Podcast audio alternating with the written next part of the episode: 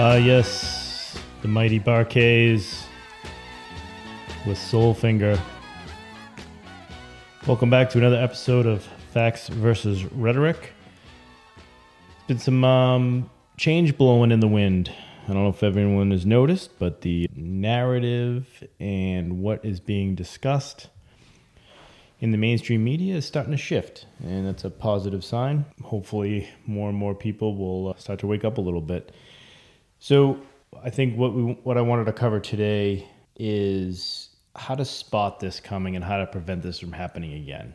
Okay, because this, from all intents and purposes, was a trial run. Okay, whatever is going to be coming down the pipe next, they have a pretty good established playbook of what to do and how everyone will respond. The country right now is pretty much split into two camps the believers of the narrative and the non believers of the narrative. And it's very hard to find common ground because both parties are so convinced they're right. And I would say more so with the, the mainstream narrative people who, since day one, have thought they've been on the right side of history on this one and have been wagging their fingers whenever they can. So I guess this this is really for everyone, but mainly for those people that got sucked into that. We need to do a better job next time of preventing this from happening because the last two years, if you step step back and take a look at it, have been so unprecedented with the level of control, with the fear. You know, so many things have turned family members against family members and it's easy to spot if you're not totally engulfed in fear and not thinking rationally. So today I wanted to cover a couple of things. I started writing them down how we can prevent this. So when this shit happens again, if we see it coming and we resist in the beginning because we know what's about to happen, then it can't get rolling. Okay, the only way we, have talked about this in, in, in previous podcasts, but the only way they're able to have this much control is with a bunch of willing participants. There's just no police force, political force big enough to control the population. But if you can scare the shit out of half of them, then you get another 150 million people helping to enforce the narrative. And it's still going, which is which is very amazing. And for someone who's never bought into it, it's really easy for me to see, but you know, the the movement of the goalpost, right? The changing of the the the narrative. It's it gets to a point where you have to recognize that and look at it and go, okay, they haven't been right about anything. And they never admit they were wrong. They just keep changing the friggin' changing the game. And now you're gonna see a lot of people start to shift over to the other side and pretend they've been there the whole time. You're seeing it on the news. You're seeing it online. You're seeing people that normally wouldn't call out the president doing that sort of stuff. Like I've seen CNN being critical of the president in the response. Saturday Night Live is making fun of it. So you, you, you kind of feel the, the winds of change are blowing, and everyone's trying to bail out of, a, the sinking ship as fast as possible. So, what I wanted to focus on today was how we prevent this because this was 100% preventable if you just looked at things rationally and not out of fear. So, the first point that we need to remember next time is censorship. Whenever censorship is invoked in the public discourse, especially, especially with scientific and medical subjects, that has to be a red flag. Okay, censorship does not have a place in science. Albert Einstein said science can only flourish in an environment with free speech.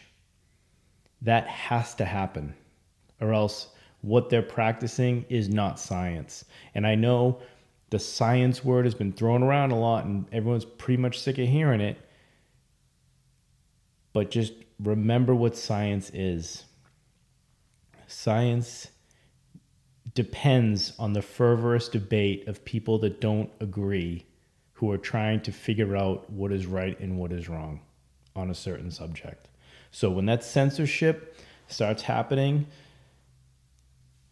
you, you have to identify it, okay? Because it, it prevents patterns from being recognized, it eliminates open debates, it empowers one side and silences the other.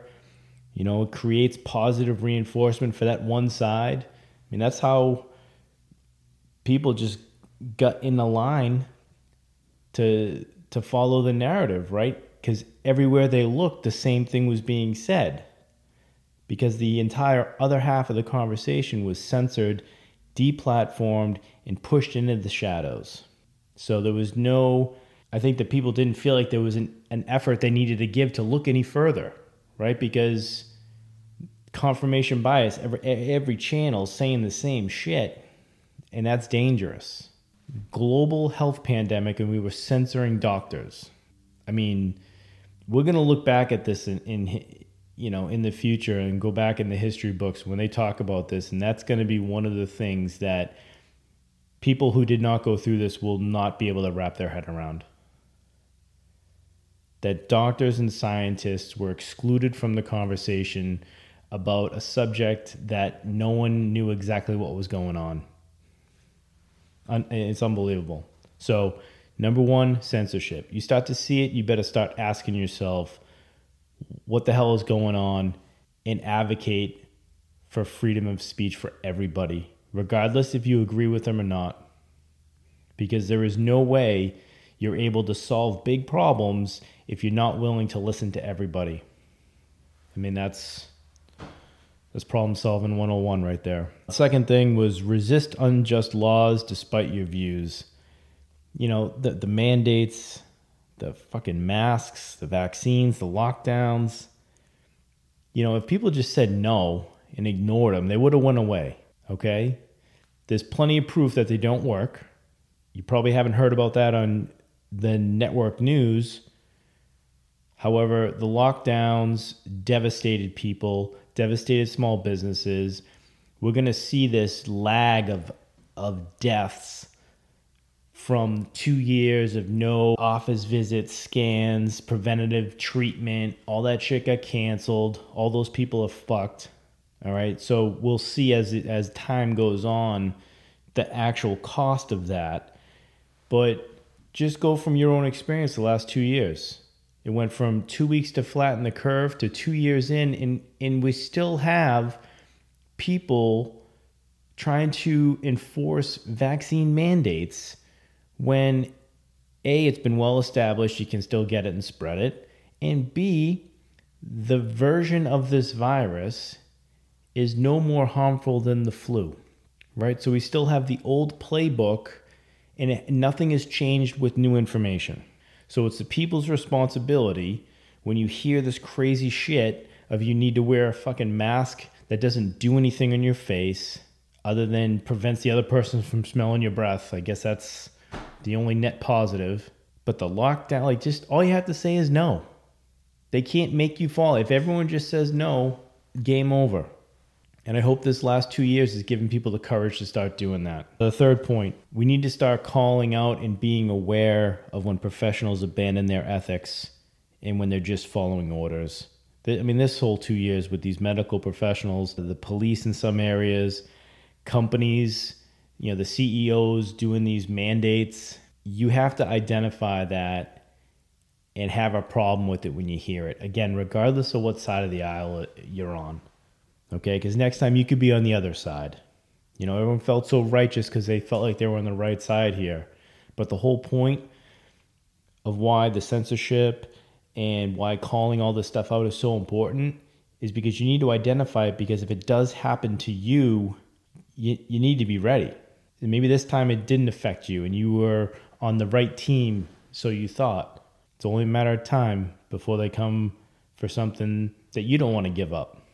All right, that's why censorship is so so dangerous because it, they always start with the crazy people, and then you're like, yeah, all right, well he's he's fucking nuts, so we don't need to hear we don't need to hear from him. But once you establish that precedent where some people have the power to do that, it's only a matter of time. Okay, so be aware of that. Number four is understand how science works. I mean, I never paid attention to science when I was a kid. Was kind of into it, but I wasn't a great student, so I really didn't pay it much mind. Gotten pretty up to speed in science this past two years, I'll tell you that. And the one thing that I learned that was the most important thing and will help you for the rest of your life is how science actually works. Understand the scientific method, understand the approach, and how it's supposed to work. Because when you hear these people talk about this shit on TV, this is not science. Okay? It's not one guy who gets to make the consensus and scream louder than everybody else and he's right. That is not how it works. And if you're not witnessing an open scientific debate between all sides and all parties concerned with the, with a common problem, then it's not science. Again, that word was thrown around so much and everyone's probably a little desensitized to it. But when you understand what it is, you can identify the bullshit a lot sooner and ask the right question. The fifth one was understanding that the media's goal is is to manufacture consent, not to inform you. Right? We covered this in the news podcast. But seriously, people, you cannot get your information on a vaccine when the program you want watching is sponsored by Pfizer. You need to be better than that. Does that make sense? Regardless of the product. I mean, it's unbelievable. I, mean, I can't even believe that they say it's sponsored by Pfizer. I would just assume have them give the money, to, give them the talking points, and piss off. But it's right there for everyone to see. So we need to be better with that next time. I know everyone's in a habit of clicking on the same station at whatever time and watching your normal program. But think back the last two years. What have they told you that ended up being true? Still waiting. Focus on the people that were right about shit before it happened and call and forecasted the correct events. Those are the people you should listen to not the people that were wrong at every turn. They didn't have to bear any cost for being wrong, right? No one took responsibility. No one, everyone just toed the line because that was safe. Because then if something came up that was, you know, contradicted, it'd be like, well, how the hell should I know? And everyone thought that. You know, it's that whole safety in numbers thing. But we got to be better at that. Number six was take responsibility for your health and safety it's not anyone's responsibility but yours. I think a lot of people would have benefited from this when they were so worried about what their neighbor was doing or what their family member was doing or what anyone else was doing. All right? I I don't know at what point people thought it was all right to try to force other people to do shit so they felt safe. That that was a first for me in my life. And again, it didn't even, it wasn't even correct what the other person did did not affect you at all. I think we'll all benefit from going forward if we stop doing that. Stop expecting other people to do shit so you feel safe.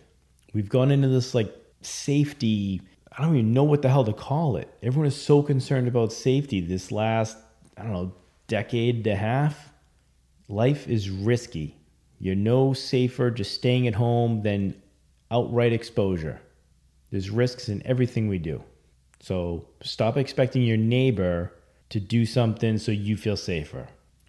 Number seven, be open to discuss subjects with people you don't agree with. I mean, you could have used a little bit more of this, huh? Every time I try to talk to people who held a different view than me, it would always end up the same way, right? Because the other side, I felt they weren't informed right? They have they they know that talking points, they know what they've been told, but there was little or no research done in addition to that. All right, this is this is my personal experience. So I have seven binders all broken down into category over the last 2 years of research that I've done on subjects ranging from vaccine safety to how the virus was changing, mandates, big tech, big pharma, just whatever the stuff was, I had a different binder for it. I kept it, and that's how I did my research and how I tracked changing things and all that jazz.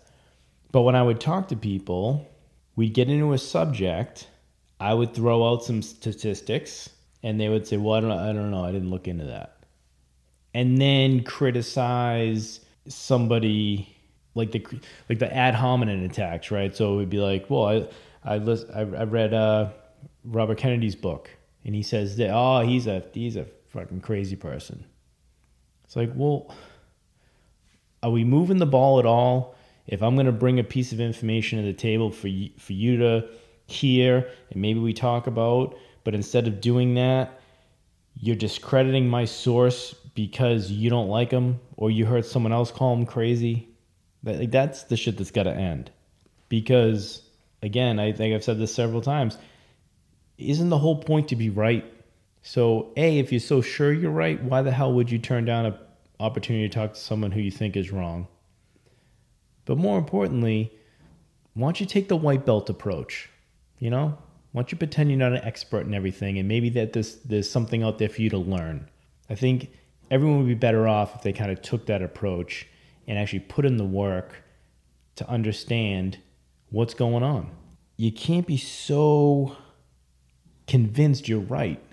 It's dangerous, especially with science. Like the, I said this probably in the first one. Science history will not look back fondly on the people that rode the wave of consensus, that pushed the real science aside, and just screamed really loud because they thought they were right.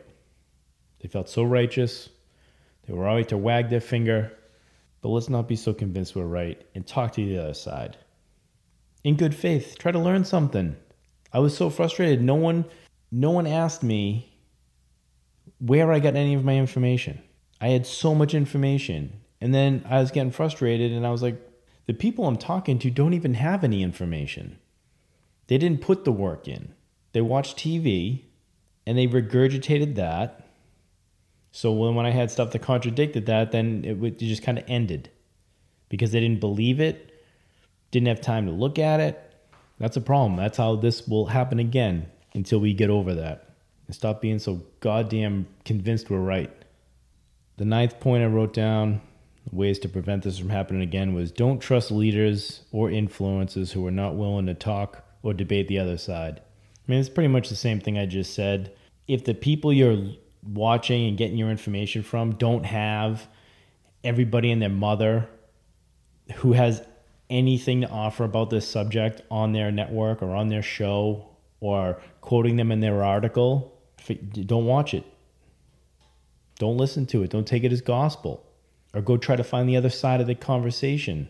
But again, these companies, the media companies, are interested in ratings. And you know how you get ratings? By saying the shit that the people want to hear. You know, CNN does ratings by segment. Think about that. They know when people are turning the channel on and off during segments. So, what they figured out is when you start being critical of the Democratic Party or talking about shit you're being critical of that the person watching their party, they turn the ch- they turn this channel. That's why their ratings were so good under Trump is because all they did was shit talk Trump and everyone loved that. But then Biden gets elected, there's none of that to do anymore cuz now your team's in power and you're not doing a great job. But they realized if you're critical, people change the channel.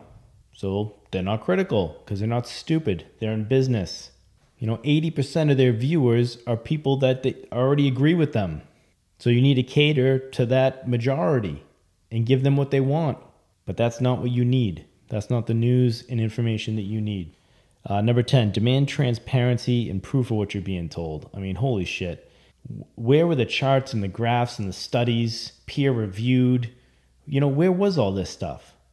I didn't see it one guy up there telling you how it, how it's going. You have the CDC just telling you how it's going. Even when they get up in front of Congress, be like, "Hey, do you have the death statistics?" Yeah, we're working real hard on that. We should have that forthcoming. It's like, really? You were called to testify in front of Congress on the goddamn coronavirus fucking pandemic. You don't want to show up prepared? You know, when doctors sound like politicians and not like doctors, that's a fucking red flag. You know, I listen to Dr. Peter McCullough talk, and I'm like, holy shit, that guy sounds like a doctor who gives a shit about patients. I don't know if he's right or wrong, but my gut is telling me that's what a fucking doctor should sound like. He's humble. He's admitting he doesn't know everything, But here's here's what he's found. Here's how what they've changed. As new information has come in, and then you have on the other side, I just like Dr. Fauci.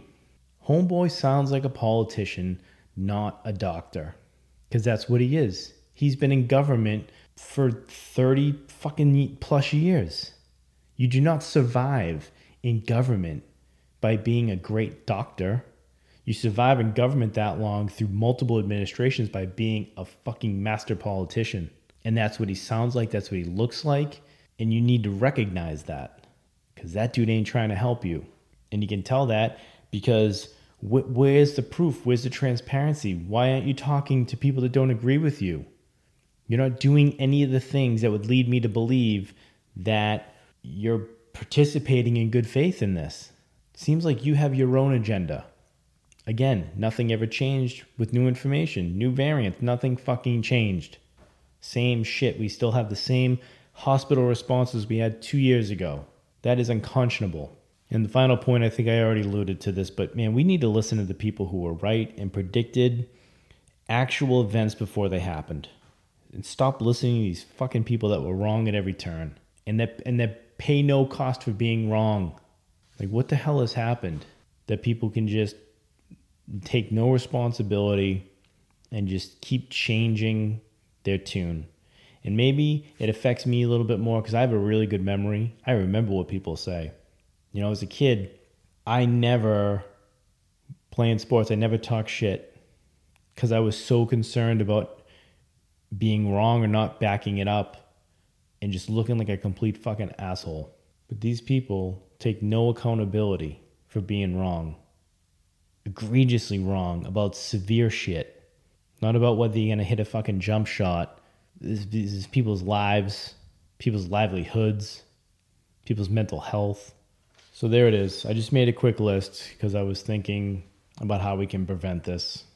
I'm really glad that it looks to be trending in the right direction to finally be over, but it's never going to be over.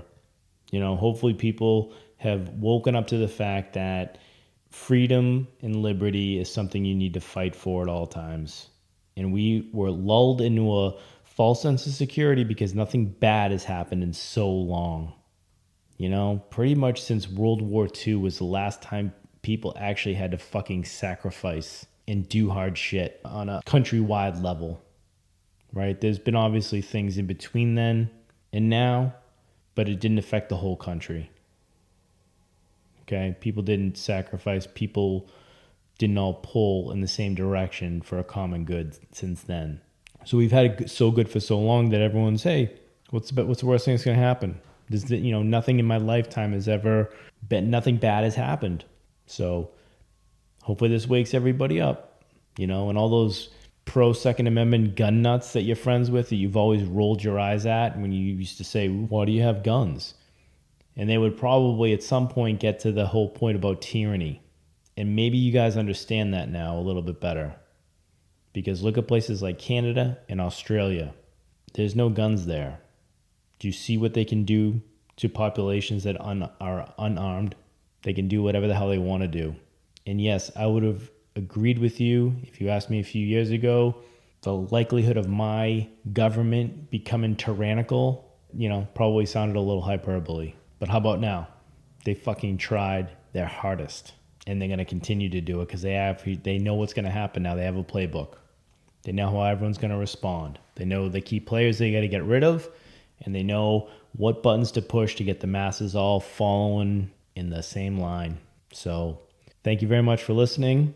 I hope this helps identify this shit now and in the future so we can still live in a free fucking country.